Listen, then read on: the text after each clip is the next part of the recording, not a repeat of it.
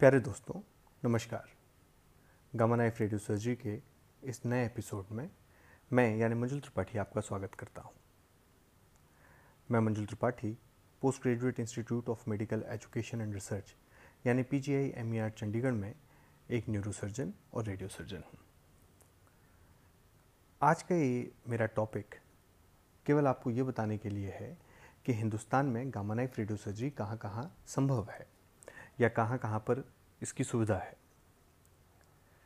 अगर आप कभी गूगल पर गामा नाइफ रेडियो सर्जरी डालें तो फिर आप पाएँगे कि अनगिनत सेंटर्स ये बताते हैं कि गामा नाइफ रेडियो सर्जरी की सुविधा वहाँ पर उपलब्ध है। इसके उलट, वास्तविकता में गामा नाइफ रेडियो सर्जरी केवल छः सेंटर्स पर ही उपलब्ध है। उनमें से चार सेंटर सरकारी हैं और दो सेंटर प्राइवेट हैं। तो जिन सरकारी चार सेंटर्स में गामा नाइफ रेडियो सर्जरी की सुविधा उपलब्ध है, वो हैं post graduate institute of medical education and research यानी P G I M E R Chandigarh.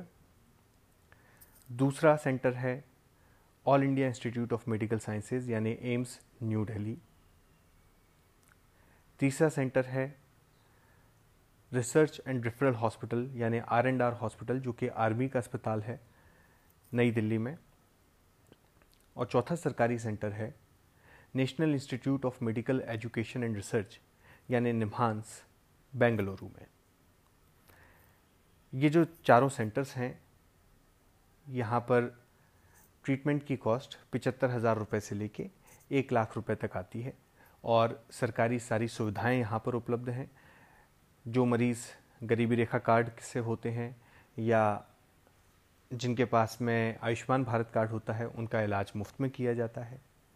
तो सरकार के नियमों के हिसाब से यहाँ पर इन मरीज़ों को मुफ़्त में इलाज होता है। बाकी मरीज़ों को इलाज के लिए पचहत्तर हज़ार से एक लाख रुपए तक का शुल्क लगता है।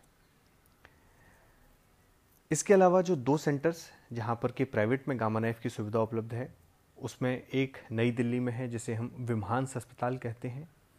इनकी मशीन सबसे पुरानी है और जो दूसरा सेंटर है, वो है हिंदुजा हॉस्पिटल, मुंबई। मुझे आज आपको ये एपिसोड इसलिए बताना पड़ा, क्योंकि जब भी हम कभी गामा नाइफ रेडियो सर्जरी के बारे में